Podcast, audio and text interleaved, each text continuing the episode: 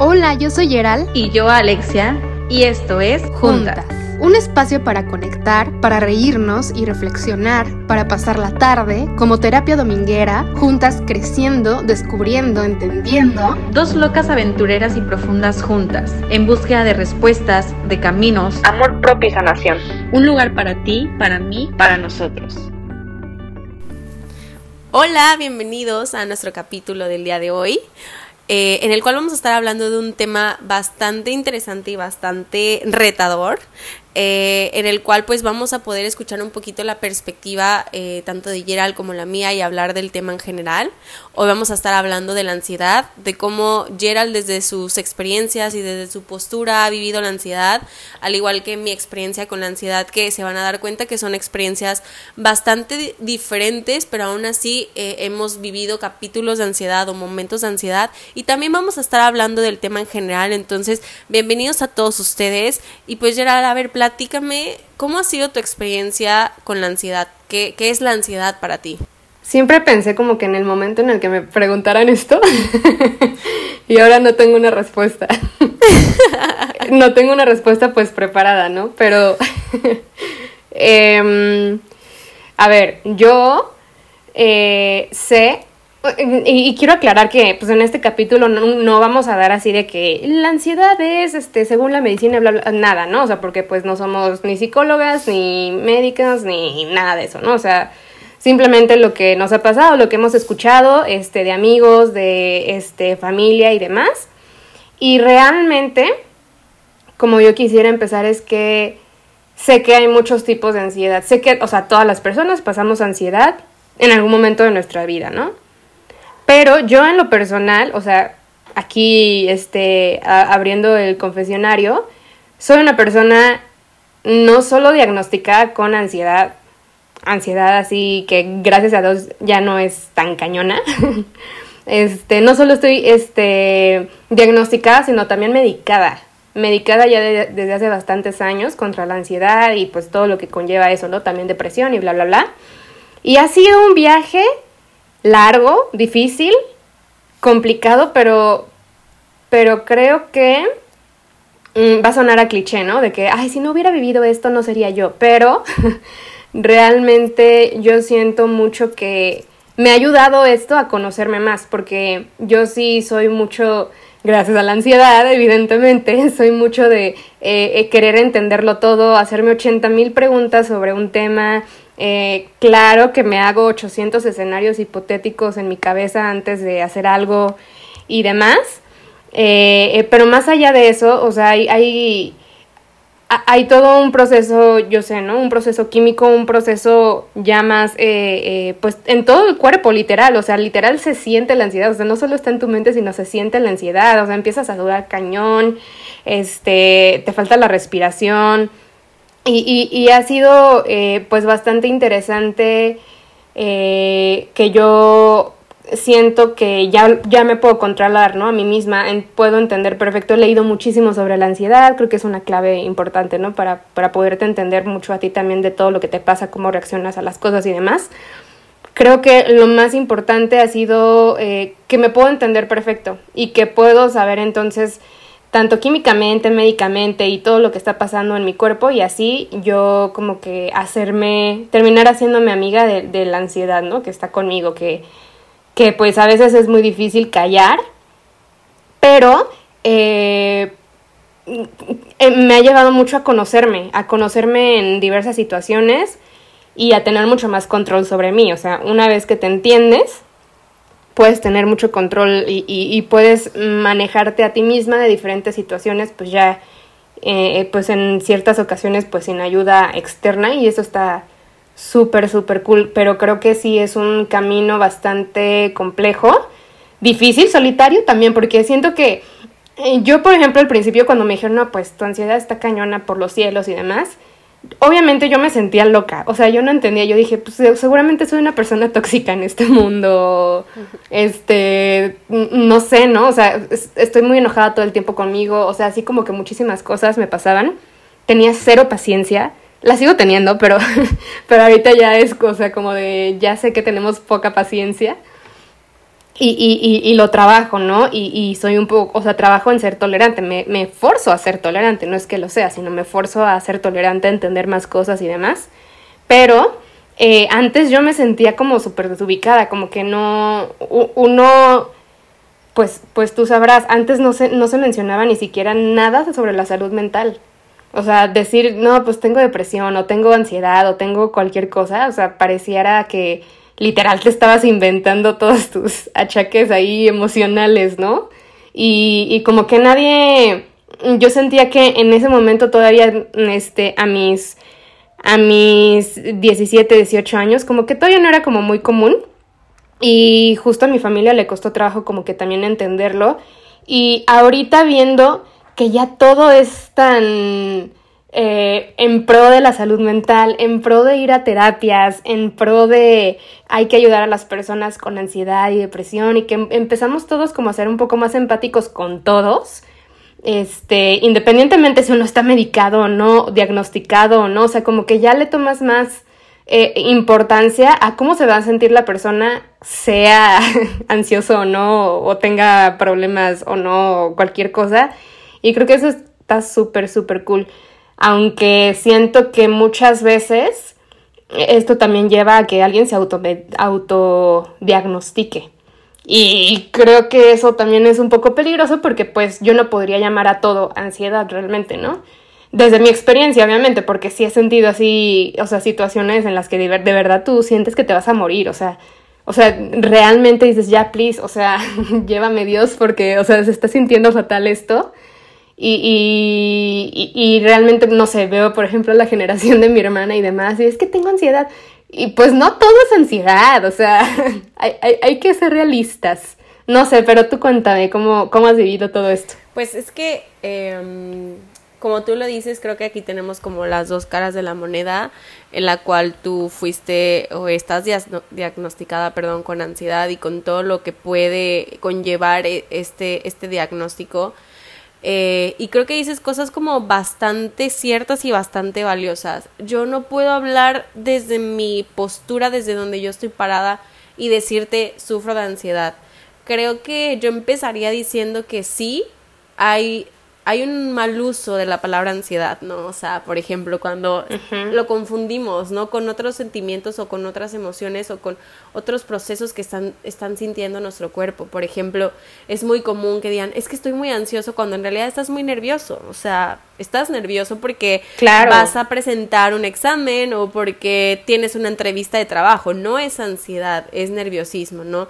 Entonces creo que lo primero que nosotros como personas que no estamos diagnosticadas con ansiedad y que no hemos vivido esto es entender qué significa la ansiedad y qué es la ansiedad. Y yo sé que estoy pidiendo mucho. Eh, afortunadamente o desafortunadamente yo eh, en los últimos años me he encontrado y he estado rodeada de personas que realmente tienen un diagnóstico de ansiedad y para mí es muy valioso y para mí es muy enriquecedor tener estas pláticas profundas con estas personas y entenderlas, porque justo hace dos, tres semanas estaba hablando con alguien muy cercano que acaba de ser diagnosticado con ansiedad y sufrió muchísimo tiempo. O sea, es una persona de unos treinta y tantos años, treinta años, la cual vivió muchos años de su vida, te estoy diciendo unos cinco años de su vida, sin saber qué estaba pasando por su cabeza.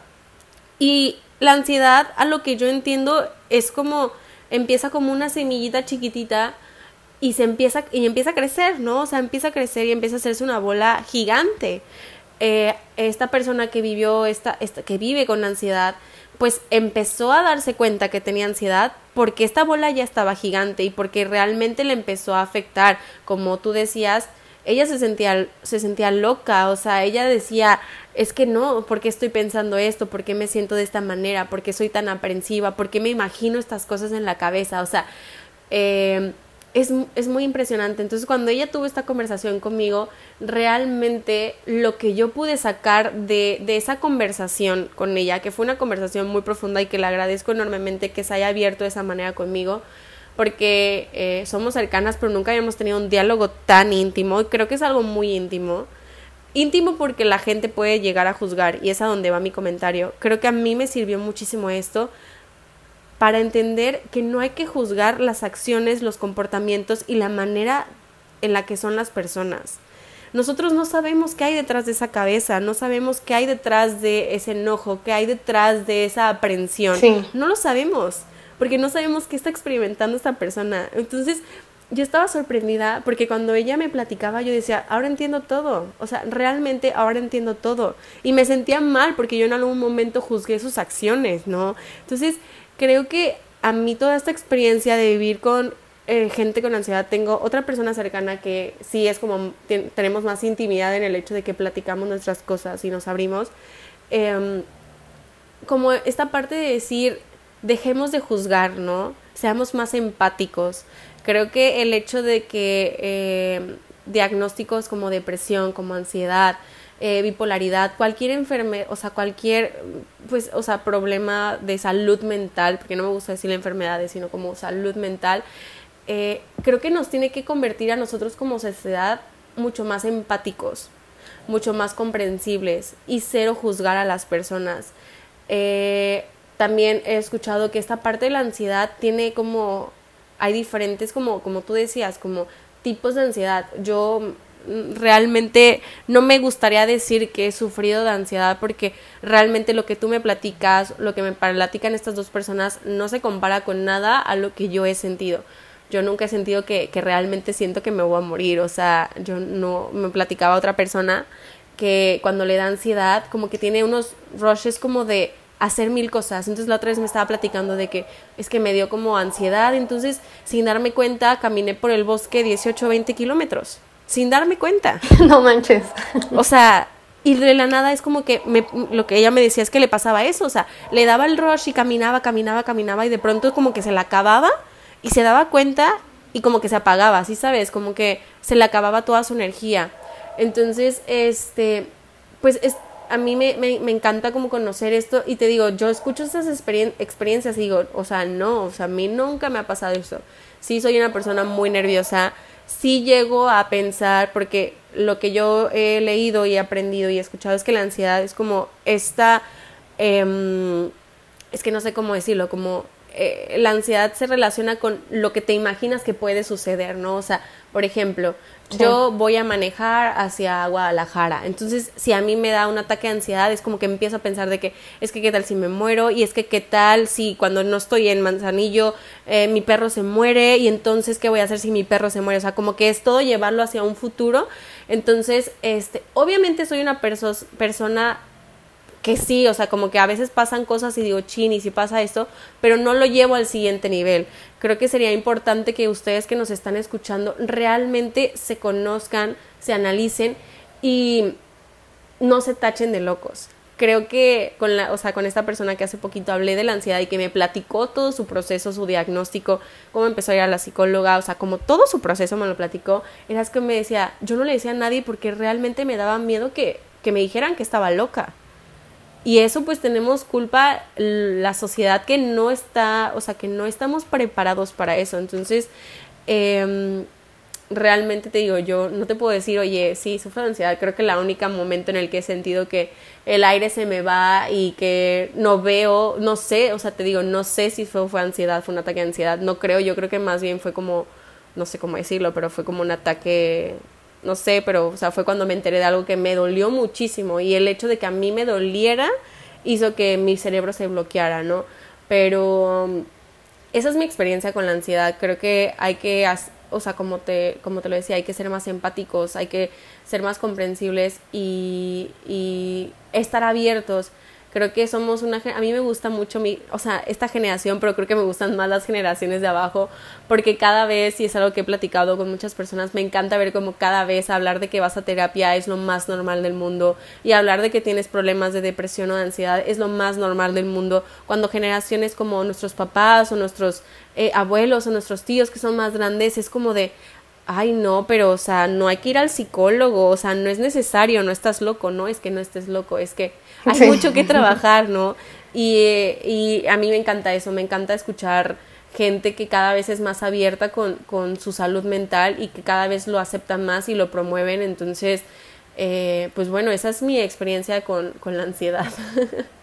Y este cañón, fíjate que eh, una de las cosas que dijiste, por ejemplo, creo saber en qué momento del momento que tú hablas que te dio ansiedad. Creo saber cuál es. Y, fíjate que también, o sea, como mi terapeuta me decía que sí, o sea, todos eh, también, por ejemplo, sufrimos ansiedad y también sufrimos depresión. Lo cañón de estos eh, eh, episodios es cuando ya duró un chingo, ¿sabes? O sea, cuando, cuando no se te quita, vaya, o sea, porque tener depresión, todos pasamos por eso, ¿no? Por momentos tristes, tenemos tres, cuatro días tristes y bueno, ya, ¿no? O sea, el tiempo va curando todo eso, pero, pero es algo que no te detiene, ¿no?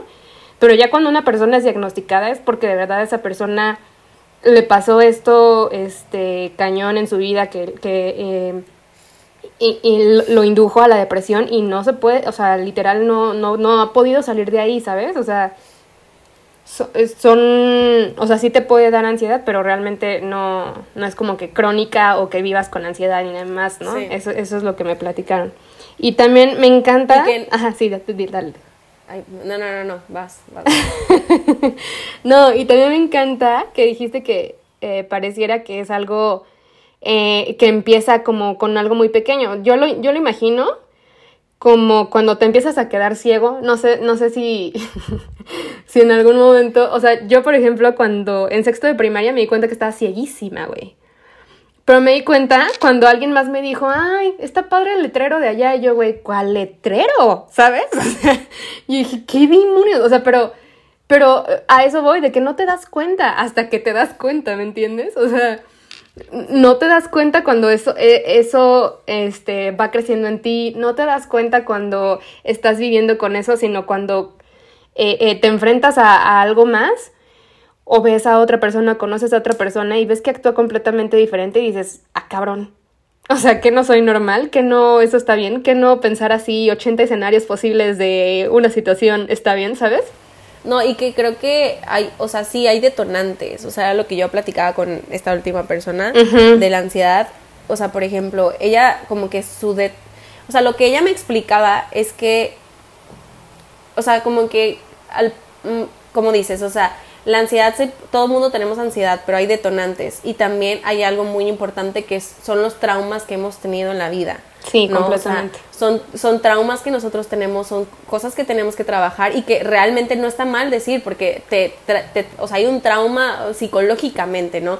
Entonces, esta persona eh, vivió muchos traumas, o sea, tuvo, ha tenido una vida completamente difícil, o sea, ha tenido una vida, una vida difícil, la cual yo admiro a esta persona, pero Ay, ya dinos quién es, nada, no es cierto. Ay, no, yo, le, dije de que, oye, vamos a voy a hablar de un capítulo de ansiedad, y este, digo, me sirve muchísimo que me dices, pero te juro que no te va a mencionar, y ella de que no, no, no, por favor, no me menciones, porque también ella está, está en un proceso, ¿no? Está en un proceso de reconocimiento y de aceptación, entonces creo que en este momento, como que poco a poco está abriéndose al tema, poco a poco está aceptando lo que está viviendo. Pero el punto es que pues ella ha vivido como cosas muy difíciles, entonces como que nunca los trabajó. Ella decía, no, yo estoy bien, no necesito ir a terapia, o sea, todo cool, me siento bien, pero es porque no te das cuenta que realmente, o no, que es un tema que vamos a hablar después, que somatizamos, ¿no? O sea, decimos, claro que estamos bien, pero no estamos reconociendo nuestros sentimientos, no estamos reconociendo nuestras emociones. A lo que voy es que ella se convirtió en mamá hace dos, tres años. Y en ese momento fue cuando la ansiedad empezó a crecer, porque ella me decía, es que ya mi ansiedad era hacia mi, hacia mi bebé, ¿no? O sea, como, ¿y qué tal si? O sea, como que eso lo detonó. Imagínate, o sea, imagínate cuántos años de tu vida cargaste con eso, no te dabas cuenta y hasta que te volviste mamá o papá, realmente hubo un detonante y un detonante que hizo que ella literal tocara a fondo. Güey, ese es mi peor miedo. O sea.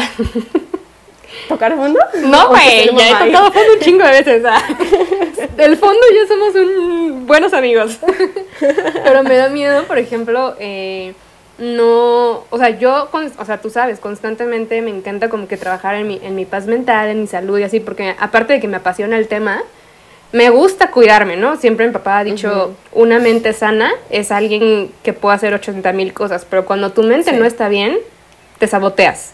Y, y a mí me da miedo, por ejemplo, ya sabes, ya estamos pensando de, eh, quiero tener hijos o no, y así, y me da un chorro de miedo no estar lista, a ver, o sea, mentalmente, ¿sabes? Para ser mamá o ese tipo de cosas, porque pues está cañón, güey.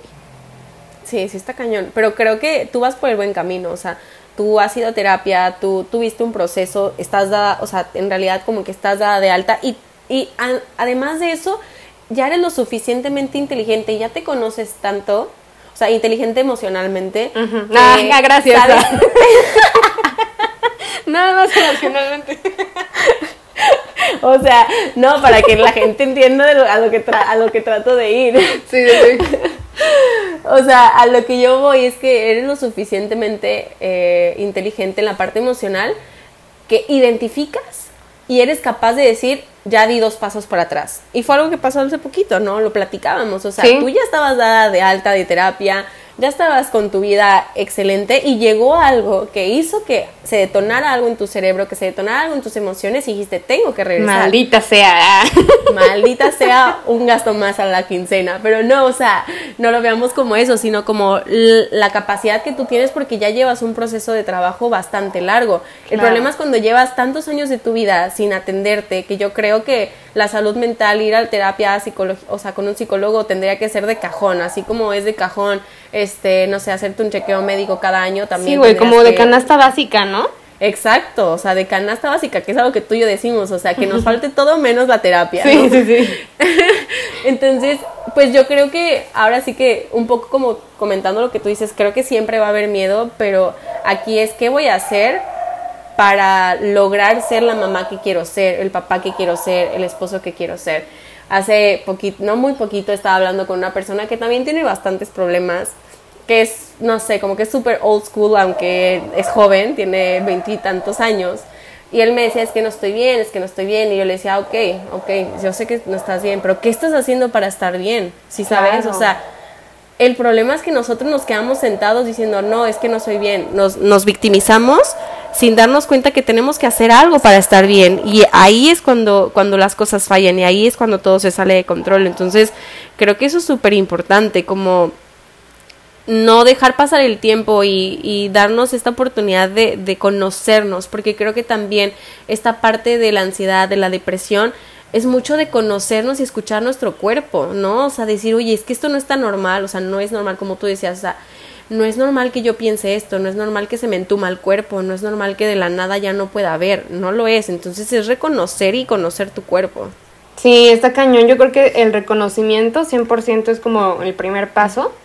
Y también verlo ya como algo normal, o sea, quitarnos ese tabú de que estoy, estoy loca, necesito un psicólogo o, este, no voy a decir nada porque qué van a pensar de mí, güey, o sea, yo cuando conozco a una persona, sea para este, una date o a una nueva amiga o lo que sea, es como de, o sea, a mí si me dice, ay, es que yo voy a terapia o veo que ha trabajado mucho en sus emociones y demás, es como de, se, parte de mi equipo, ¿sabes? O sea, O sea, que, güey, como en la voz México, ¿no? yo te quiero. Te elijo. no, de verdad, o sea, siento que ya como cuando dicen, ¿no? De que em, uno termina yendo a terapia por personas que no han ido a terapia. Entonces, y es como súper real, es como... No, totalmente. O sea, y, y, como dices tú también, o sea, hay cosas, personas, situaciones eh, eh, que te detonan la ansiedad. O sea, yo, yo puedo regresar, obviamente he estado tratando de regresar ya a mi, a mi, a mi espacio, a mi, a mi zona zen, ¿no? A mi zona de confort, eh, en, eh, de estado mental eh, hablando, o sea, de, volver a estar como súper al 100 y demás. Pero estos detonantes también, pues es que también con quién te juntas, o sea, me lo digo a mí misma, es como de, oye, ¿sabes? O sea, creo que e, e, ese tabú... Em, hay que, porque también, por ejemplo, a mí, a mí me cuesta mucho trabajo, yo, yo conozco a alguien y no, no, o sea, ya, ahorita yo soy súper abierta en cuanto a decir, ah, sí, la ansiedad y la salud mental y demás, pero antes, no manches, dije, me, me van a tachar de loca, o sea, un ex, puta, o sea, me decía que yo estaba así loca, así psycho, muy cañón.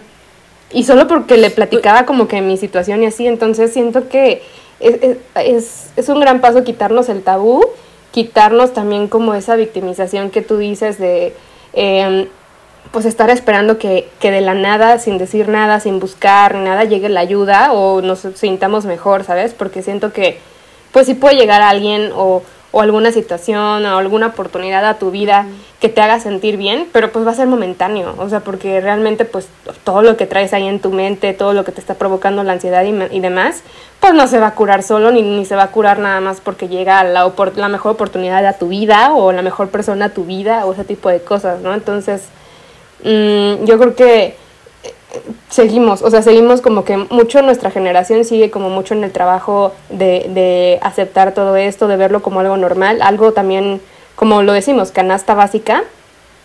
Y, y pues no sé, no sé, yo, o sea, es que yo, yo, yo esperaría de verdad que todo el mundo vaya al psicólogo. Por favor, o sea, realmente tienes total razón de que uno va al psicólogo por alguien que nos atiende. Y es normal y creo que cuesta muchísimo trabajo, sobre todo a nuestras generaciones y de, aquí para arriba, ¿no? O sea, creo que las generaciones de abajo son un poco más abiertas en muchos aspectos y en eso también como de, de, esta parte de la salud mental. Eh, eh, y creo que sí, yo me acuerdo que cuando tú y yo nos conocimos, nunca fue como de, hola, soy Gerald y tengo depresión. no, no, pues no hubieras vivido conmigo, güey, y me quedé claro. creo que, o sea, recuerdo que hubo un momento en el que nosotras vivimos, en el cual, eh, o sea, no sé si recuerdas este momento, pero fue un momento en el cual yo tuve que estar para ti eh, y que yo estaba muy sacada de onda y creo que fue a partir de ahí en el que tú te sentaste y me dijiste, oye, es que pues pasa esto en mi vida. No, güey, es que aparte, cuando yo, yo estaba viviendo contigo, yo todavía no me enteraba. O sea, fue cuando, o sea, literal, llevábamos como un, un año quizá viviendo juntas y fue cuando me diagnosticaron. O sea, literal, tú viviste ah, todo el proceso de, ah, ya lo acepté y está pasando esto en mi mente y ese tipo de cosas. O sea, te tocó lo cañón. Oye, pero cuando terminamos yendo a emergencias en la madrugada, ¿no fue? Ah. Eso fue antes o después. eso, eso fíjate que nadie sabe qué pex. O sea, todavía, este mis tíos que tienen a sus amigos doctores y que en ese momento les hablaron, para que la gente que sepa, sepa el chisme, en, en, versión ejecutiva, resumen ejecutivo, es que una noche, así eran dos de la mañana, yo me desperté llorando del dolor de cabeza, o sea, era insoportable, era una cosa horrible. Y para esto, la neta, yo, o sea, cuando digo que me duele algo es porque ya llevo así horas sintiéndome mal, ¿no? O sea, tú sabes, me cuesta mucho trabajo pedir ayuda. Supongo también eh, tiene mucho que ver con esto de la ansiedad. O sea, yo, o sea, para pedir ayuda yo ya lo pensé 800 veces. Para mandar un mensaje yo ya lo, o sea, yo ya hice toda una película de todos los 800 escenarios posibles que pueden pasar yo enviando el mensaje, las respuestas posibles y todo. O sea, yo, así, yo no digo este, o mando un mensaje así nada más porque, ay, me naces dar este, los buenos días, o me, me nace mandar mensaje ni nada, o sea, es como que ya lo, o sea, ya pasó horas en mi mente y me decidí. Pero en ese momento me dolía muchísimo la cabeza, tuve que despertar a Alexia porque ya le había hablado a mi papá y le dije, o sea, ya, y me escuchó llorando, ya sabes, mi papá viviendo en otra ciudad, me dijo, pues lánzate a, urgencias, no sé qué, que te den algo. Entonces tuve que despertar a Alexia, Alexia toda así espantada de qué pedo, porque tengo que llevar a alguien al hospital. ¿no? no, no, es que, o sea, me sacó mucho de onda porque pues yo estaba dormida tranquilamente y realmente, o sea, Gerald yo nunca la había visto llorar. O sea, y la vi llorar y pues me espanté por el hecho de que yo estaba dormida en mi quinto sueño, como cuando tembló y yo me enteré, entonces era como, ¿qué onda? ¿Qué está pasando? y este, y fue eso, pero no, o sea, yo pues dije, ah, pues sí, claro que te llevo al hospital, o sea. Claro, y al final, o sea, a ver, me, dieron eh, la pastilla más fuerte para el dolor de cabeza, para migraña y así, no me hizo nada, me quedé internada tres días, me sacaron pruebas de lo que se imaginen. y al final no dieron con lo que tenía, y, pero se me pasó el dolor de garganta, que diga, ay, el dolor de garganta, el dolor de cabeza. y ya, así, normal, o sea, mi cuerpo volvió como que a su estado de homeostasis normalmente. Y, y ya nunca supieron que peguen nada, pero fue algo horrible. O sea, y en esos momentos, o sea, yo para procedimientos del doctor y demás, yo me pongo loca loca lo que le sigue, o sea, si me vas a sacar este de que sangre, si que me vas a, revisar el ojo, lo que sea, yo primero lloro un chingo. Y luego ya y luego me hacen los estudios, pero yo lloro un chingo. Entonces, y también creo que, o sea, todo eso, es que, de verdad, o sea, no, no sé, no sé por qué en mi mente pasan muchas películas, pero, pero no solo como escenarios eh, eh, normales, ¿sabes? O sea, pasa lo peor, en mi mente pasa lo peor, así de que es que si me revisa el ojo me va a sacar el ojo y va a sangrar y que, o sea, ese tipo de cosas. O sea, yo sí estoy psycho, o sea, la, neta a veces sí siento que, exagero en esos momentos. No, pero Y obviamente intento... Ajá. No, es que y en realidad es que no es que estés exagerando, es que realmente tu cerebro está jugando contigo, o sea, tu cerebro te está, te está dando donde te más te duele, o sea, yo me acuerdo que estaba hablando con esta persona, la que ya se acaba de dar cuenta que tiene ansiedad, y ella le decía a su, a su terapeuta, a su psicóloga, es que ¿por qué, ¿por qué con esto, no? O sea, ¿por qué me da ansiedad esto? Me dice, pues es que tu cerebro se dio cuenta cuál era tu punto débil y a partir de ahí te está jode y jode y jode, o sea, tu cerebro ya te ya se apoderó de ti, o sea, ya ya tienes que también tú aprender a con desconectarte un rato y decir, oye, no, no me vas a venir a joder, no me va a dar un ataque de ansiedad, no me voy a imaginar mil escenarios, pero pues para llegar a eso está cañón y, y por eso me admiro tanto a las personas que viven con esto, porque ha de ser súper difícil, o sea, realmente difícil tener que borrarte de tu cabeza los mil y un escenarios increíblemente drásticos, dramáticos y de tragedia, o sea, realmente yo aplaudo a la gente que puede controlarlo o que vive con esto, porque no hay ser nada padre. Güey, y aún así te quiero platicar, o sea, yo me puedo esperar el escenario, el peor escenario del mundo, y aún así cuando pasa, o sea, si, si llega a pasar ese peor escenario en mi cabeza, me duele. O sea, aunque ya me lo imaginé, aunque mi cerebro ya me dijo, puede pasar esto, pues, o sea, no manches, o sea, todavía pasa y digo, ay, no, o sea, ¿sabes? Aunque mi cerebro me dijo, güey, va a pasar esto, entonces es, horrible, es porque es como, aquí ya nos van a mandar a terapia los que nos escuchen, pero, de verdad es como estar luchando con, con otra tú, ¿me entiendes? O sea, como, es, es, es muy complicado este, explicarlo, pero es como tú diciéndote si puedes y al mismo tiempo tu cabeza no vas a poder hacer nada, ¿sabes? O sea, uno, uno, uno se siente inútil para lo que sea, o sea, así, así 80 personas le digan, Ay, es que eres una chingona para el trabajo, para esto, para el otro. Tu cerebro todo el tiempo te está diciendo, no, no eres suficiente, no, no eres una chingona, no, no vas a poder, este, cualquier cosa, ¿sabes? O sea, es que es horrible, es horrible. O sea, un, si te dicen, ah, pues, ¿sabes qué me, puede pasar horrible? Que lo peor que me puede pasar es que me digan, ah, oye, te tengo que contar algo, pero mañana te digo. Güey, tú sabes, o sea, claramente no voy a dormir esa noche, o sea. O sea, que me digan eso, o sea, para mí, o sea, esperarme 12 horas para que me cuenten algo o, que me digan, pon tú un chisme, algo así tan, tan, tan simple como un chisme. Esperar, güey, para mí, o sea, hasta sudas, güey, es que de verdad, es que, no, o sea, neta sudas, este, no puedes dormir, tienes insomnio, te sientes así toda nerviosa, es como, güey, ¿qué chingada está pasando? ¿Qué tal que solo me va a contar el chisme más absurdo del mundo, pero yo ya, no, no, no, o sea, yo ya me, o sea, me descontroló. Y esa persona sin saberlo, ¿sabes? Y es como, güey, no le puedo decir que me está dando ansiedad saber. Qué bueno que me dices para no volverte a aplicar. Gracias a Dios.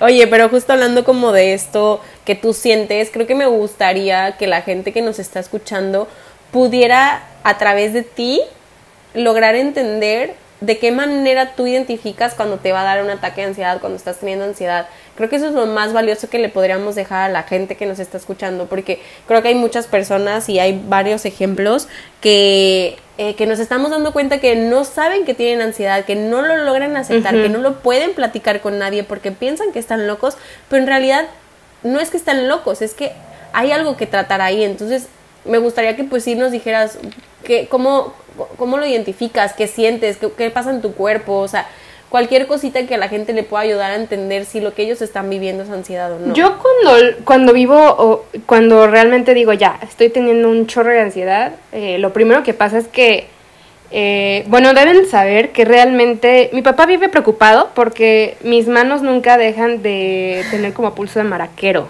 nunca dejan de temblar. Y es por lo mismo, o sea, porque tengo a veces un exceso de ansiedad que yo puedo, me puedes ver muy tranquila, pero mis manos gritan, oh, tengo ansiedad. Entonces, y, y así se dio cuenta, por ejemplo, mi, mi terapeuta, ¿no? Al principio, pues, y yo no lo había notado, por ejemplo, yo siempre decía, ah, es normal. No, no es normal. No es normal que te tiemblen las manos todo el tiempo, no es normal. Este, a veces me dan muchas ganas de vomitar, me mareo muchísimo y es porque mi cerebro seguramente está mil por hora pensando en 800 cosas que no van a pasar. Me mareo, este, claramente me dan ganas de vomitar. Eh, empiezo a sudar, o sea, no importa el clima, empiezo así a sudar, así cañón. Eh, la cabeza siento que me va a explotar. Fíjate que eso a mí no me ha pasado así de que y dejo de ver y así, no, no, no me ha pasado así, pero, o sea, sí, por ejemplo, de la nada, así quiero gritar, así, gritar, así, y, no sé cómo explicar, pero como que te quiere salir de tu cuerpo tantito y, ¿sabes? O sea, y, dejar de sentir como que toda esa tensión. Sientes como, mm, pues no sé si alguien ha, ha, sufrido claustrofobia, de los que nos estén escuchando tú, pero así se siente, o sea, puedes estar así en un campo pero sientes que tu cuerpo te está así, o sea, se, te está haciendo cada vez más chiquito y que tú ya no cabes dentro de él, no sé. Y, claro, o sea, pues obviamente me dan un chorro de ganas de, llorar, a veces, muchísimas veces no duermo bien, eh, pero estoy bien, gente, estoy bien. Aquí andamos. no, realmente pues así, fíjate que una vez yo estaba muy feliz y una vez me dio un ataque de ansiedad muy cañón, eh, o no sé si ya era ataque de pánico, ¿no? Pero eh, en, en, una junta, en una junta presencial en el trabajo.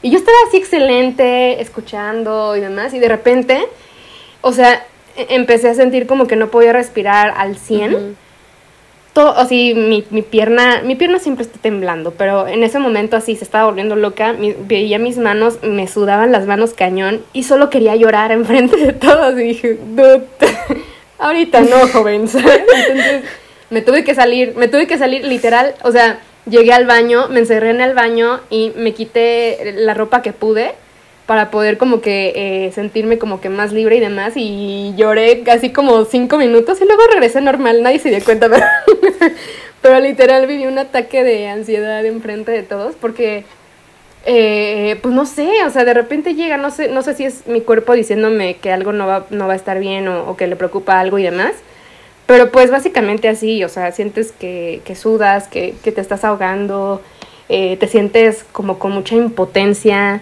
yo a veces me enojo mucho cuando tengo mucha ansiedad.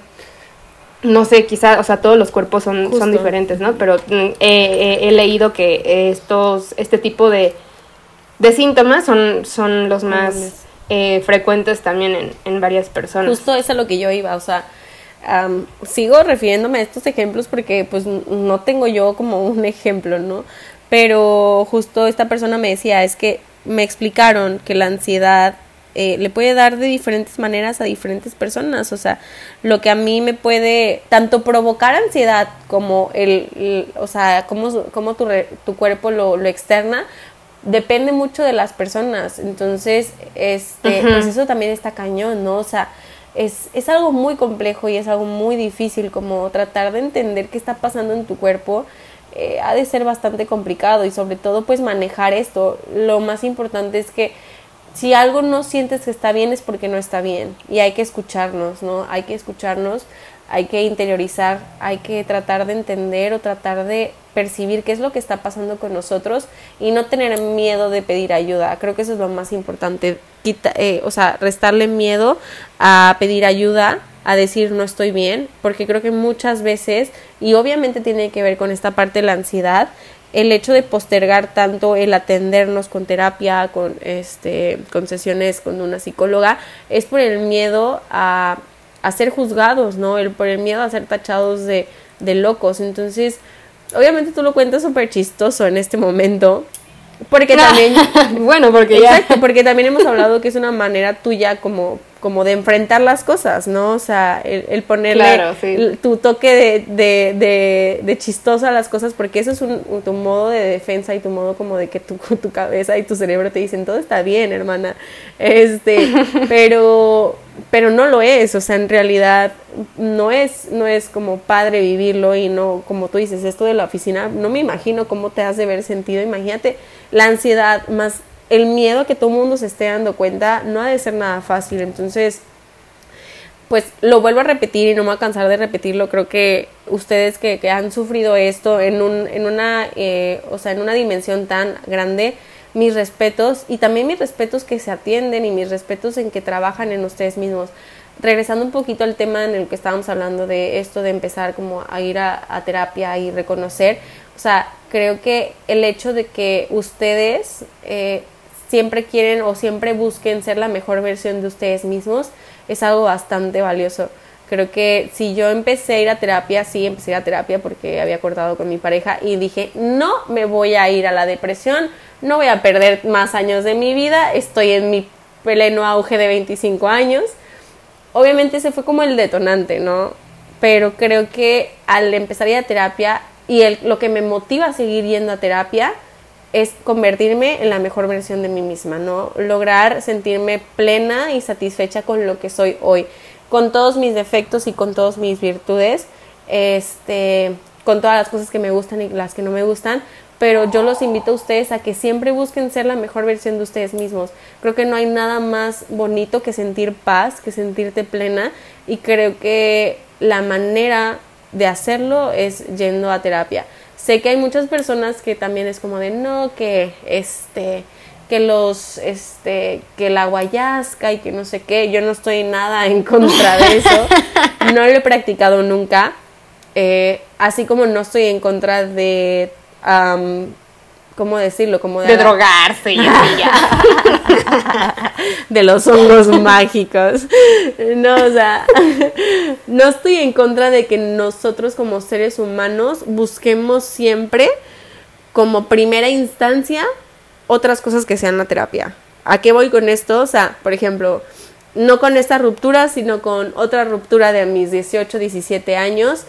Yo viví algo muy traumático y mi cerebro o mi inteligencia en ese momento nunca fue, vamos a terapia, tienes que ir a terapia después de todo lo que viste.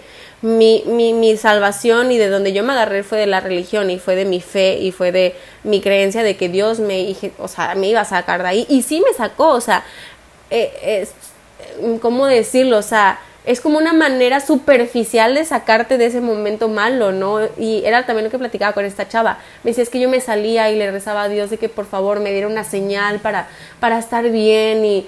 O sea, ella se, se, se, o sea, se, se ayudaba de Dios y está bien, o, como de los astros, del universo, de, de todo lo que tú quieras, pero creo que siempre es importante trabajar con tu cabeza, trabajar con tu cerebro, trabajar con tus emociones desde una parte terapéutica y psicológica. Mm, creo que eso es como un mensaje que a mí me gustaría dejarles. Sí, y, y que no, o sea, tampoco digan, ah, estas se están promocionando ni nada. No somos psicólogas, no, nuestra familia no son psicólogos, ni médicos, ni nada. Simplemente creo que tanto Alexia como a mí, independientemente de, de por lo que hayamos parado la primera vez en terapia, de verdad que ha sido un antes y un después. O sea, yo sí siento que en ambas y en todas las personas que conozco que han ido a terapia ha sido un antes y un después. Entonces, eh, eh, ya, ya enfocándonos en el tema de, del podcast, esta ocasión, pues eh, la ansiedad, o sea, si tú, si tú sientes, aunque sea un día, o sea, te sientes raro, empiezas a ver que, o sea, en el momento que tú te preguntas, ay, ¿esto será normal? No, no es normal y busca ayuda, ¿sabes? O sea, mm, mm, no te esperes a que sea ya más evidente o que sea más fuerte o que ya de plano no pueda salir de ahí porque entre más dejemos pasar tiempo es más cañón curar todas esas cosas que te llevaron a esa situación o a ese momento de, de que ya estás tocando fondo. Entonces, creo que, pues, hay que, sí, como dice Alexia, hay que observarnos, hay que también, eh, eh, muchas veces le damos mucha más importancia a cosas externas a nosotros, nuestro trabajo, este, ay, no faltar al gimnasio, no sé, ese tipo de cosas, pero nunca voltemos a ver adentro de nosotros, ¿no? ¿Qué está pasando? ¿Qué nos está haciendo nuestro cuerpo? ¿O qué estamos sintiendo? Y, y pues obviamente mm, cuando tenemos este tipo de situaciones que desatan ya toda la bomba que traíamos ahí culminándose dentro de nosotros, pues es cuando peor estamos y cuando ya... Eh, nunca es tarde para, para decir, ah, este, sí quiero ayuda, sí quiero que me escuchen, sí quiero mejorar en este, en este aspecto, en el otro, quiero disminuir mi ansiedad y demás. Simplemente, pues buscar la ayuda en el momento oportuno, cuando no nos sintamos al 100, porque lo que me decía mi papá es que no es normal no sentirte al 100% de tu energía. No es normal no sentirte al 100%, 100 mm, feliz, 100% en paz contigo. O sea, todo, todo lo que sea afuera de que te sientes en paz y feliz contigo y cómodo contigo, no es normal. Entonces, pues necesitas este, pues algún apoyo que pues te haga ver lo chingón que eres, ¿no? Independientemente de lo que te digan y te diagnostiquen y lo que te den o cualquier cosa, o sea, uno se tiene que sentir 100% todo el tiempo al 100%. Sí. es, es también todo eso lo que, lo que, pues lo que quiero dejar yo, ¿no? En este capítulo. No, y sabes qué, o sea, eh, creo que uno, es muy normal que uno viva con ansiedad o viva con cierta, o sea, como con cierto, eh, no sé cómo decirlo, como que no me gusta decir enfermedad porque no es una enfermedad, con cierto diagnóstico no diagnosticado, o sea, es muy normal que la gente viva así pensando que es normal y pensando que esa es la realidad, pero cuando uno empieza a ir a terapia dices, ok, esto es sentirte bien, esto es sentirte en paz, esto es sentirte pleno, entonces como dice Gerald, no somos psicólogas, no tenemos familia psicóloga, no vamos a terminar este capítulo diciendo, y si quieren atención psicológica tal, porque no, no va a suceder, ajá, no, eso no, no van a recibir de nosotros, simplemente creo que a través de nuestra experiencia, a través de lo que nosotras hemos logrado eh, de ir en a terapia, es lo que queremos compartir con ustedes. Y creo que también un poquito para finalizar este capítulo, eh, creo que es un tema que también queríamos como tocar y es algo que nos hubiera, o sea, nos gustaría como hablar, esta parte de que el tabú ya no es tabú, pero se está normalizando, ¿no? Y creo que Gerard, sería increíble que tú como que dieras esta perspectiva que, que tú tienes, porque para mí puede ser como de, no, pues no está normalizado, o sea, como yo no sufro tal cual, como que siento que esto lo pueden identificar más ustedes, el hecho de sí, sí existe, pero no hay que normalizarlo, no hay que minimizarlo. Entonces, no sé qué opinas de esto. ¿Me repites la pregunta? ¿Qué? No entendí. y yo, como, ¿es en serio o es broma? No, no es en serio, güey. ¿Qué tengo que responder? que se note quién está poniendo atención en esta conversación. No, es que, es que escuché mucho de normalizado, pero no normalizado, pero tabú, pero ya no es tabú, es como... o yo estoy jugando con la, o yo estoy jugando con las palabras y la gente no me va a entender o algo está mal en nuestra comunicación. No, lo que yo decía era como lo que habíamos platicado cuando empezamos a, a tocar este tema, que, que, lo íbamos a hablar en un capítulo, en el que tú nos coment, o sea, me comentabas a mí que tú creías como que ya se estaba normalizando mucho esto, ¿no? O sea, como que ya le estaban restando la importancia que tenía la salud mental por el hecho de que, como decíamos, ¿no? De que es que la gente piensa que tiene ansiedad, pero no es ansiedad. Ah, sí, oye, es que está cañón porque, por ejemplo, yo que, o sea, medicada y todo, y aquí viviendo con mis demonios 24-7, la de al lado así, no sé, se le cae el lápiz y, ay, qué ansia, o qué ansiedad, es como de, dude, o sea, no, no, como tú dijiste y me encantó de que a veces le ponemos palabras que no son a los hechos. O sea, hay, hay 80 mil emociones más, ¿no? ¿no? No sé cuántas emociones hay, estoy exagerando un chorro, pero hay muchas más emociones que a veces ni siquiera estamos como tan acostumbrados a expresarnos con ellas que todos decimos, ah, bueno, es ansiedad, me siento nerviosa, ah, pues es, es ansiedad, este, me da, este, tengo, no sé, hasta cuando les da gastritis, güey, me, me, me ha tocado decir, ah, es que es mi ansiedad, es como, bueno, o sea, sí puede ser, pero hay que estar conscientes de que sí es y que no, porque al rato, imagínate, todos diciendo, ay, tengo ansiedad, pues entonces alguien que realmente está sufriendo muy cañón de ansiedad, pues ya lo van a hacer como de, ah, pues todos, ¿no? O sea, un poco... no eres especial, no, no eres este, el único, ¿sabes? Yo creo que es un poco como lo que pasaba hace años, yo me acuerdo, que era como súper normal decir como de, ay, qué bipolar, ¿no? O sea, ándale. oye, qué bipolar eres, ¿eh? Y como que hubo un tiempo en el que estaba de super moda decir que la gente era bipolar, ¿no? Y en esto empezaron a salir bastantes artistas diagnosticados con, con, bipolaridad y te platicaban que era la bipolaridad y decías, chin, o sea, ya no puedo decir a una persona, oye, qué bipolar, o sea, creo que... Sí, porque qué tal que sí es y dices, ay, sí, dices, perdón, oye, no sabía. O sea, creo que, creo que va por ahí ese comentario en el que hay que dejar de, eh, de, utilizar estas, estas palabras para expresar cómo nos podemos sentir una emoción cuando pues una ansiedad no es una emoción. O sea, no es, no, no, no es como tal cual una emoción. Entonces, este, creo que sí es súper importante eso y pues la gente que crea como tú decías, o sea, que crea que algo malo está sucediendo, es porque probablemente algo malo está sucediendo. Y no tengan miedo, no tengan tabús, no, no tengan miedo de sentirse vulnerables ni de abrir su corazón, abrir su cabeza eh, con alguien. El, el chiste es que pues sigamos como, como transformándonos y que sigamos buscando la manera de ser más felices y más plenos. Sí, es ese sexto sentido. O sea, el sexto sentido yo siempre digo que hay que hacerle caso porque por algo, por algo está saliendo a decirte cualquier cosa, ¿sabes? O sea, ese instinto que tenemos a veces de que mm, quizá me estoy enfermando, no sé, de gripa. Y al día siguiente, pues sí, ¿sabes? Y, y oye, ¿qué tal que antes de que te hubieras enfermado ya 100% de gripa, te hubieras tomado alguna vitamina, alguna medicina, ya ni siquiera tendrías los síntomas, ¿me entiendes? O sea, o sea, se puede ver tan sencillo como eso. Y justo, o sea, toda la gente, o sea, tampoco voy a decir de que no, tú no puedes usar la palabra ansiedad. Mm, a ver, no.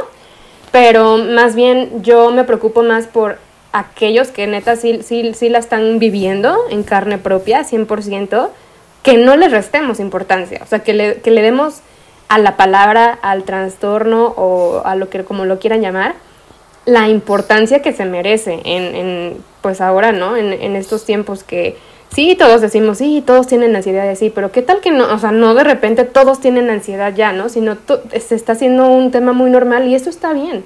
Eso, o sea, tampoco está mal y, y, tampoco es como que me, ha tocado gente de que, ay, es que van a, van a decir que yo, ahora yo también tengo ansiedad. Y luego, güey, o sea, ¿sabes? Y si sí, ¿qué? O sea, ¿qué tal que no? No necesariamente ya todos tienen ansiedad, pero si son varias personas que ya, o sea, lo dicen tan normal que de repente, ¿no? Ya seguramente mi mamá dice, es que ya todos tienen ansiedad. Pues no, más bien todos ya, este... Lo reconocen. Intentan, sí, lo reconocen, intentan este, apoyar a su mente, ¿no? O sea, porque pues tu mente es, eres tú, o sea, eres, es con quien trabajas 100%. Si tu mente, repito, si tu mente no está bien, tú no puedes estar bien. Entonces, eh, eh, sí, o sea, como que no normalizarlo, pero tampoco restarle importancia, pero, ¿sabes? O sea, es, un tema complicado todavía, pero creo que vamos por buen camino. Y sabes que creo que dijiste ya como para cerrar el tema algo muy valioso que ya lo tenía en la cabeza y se me olvidó, que, eh, y que me lo dijo esta persona, me dijo, a mí me dio mucha paz ponerle nombre y razón a lo que me estaba pasando. Claro. Y creo que eso es, increíble, o sea, y, creo que me, me, gusta mucho compartírselo, me está gustando compartírselo a ustedes porque es eso.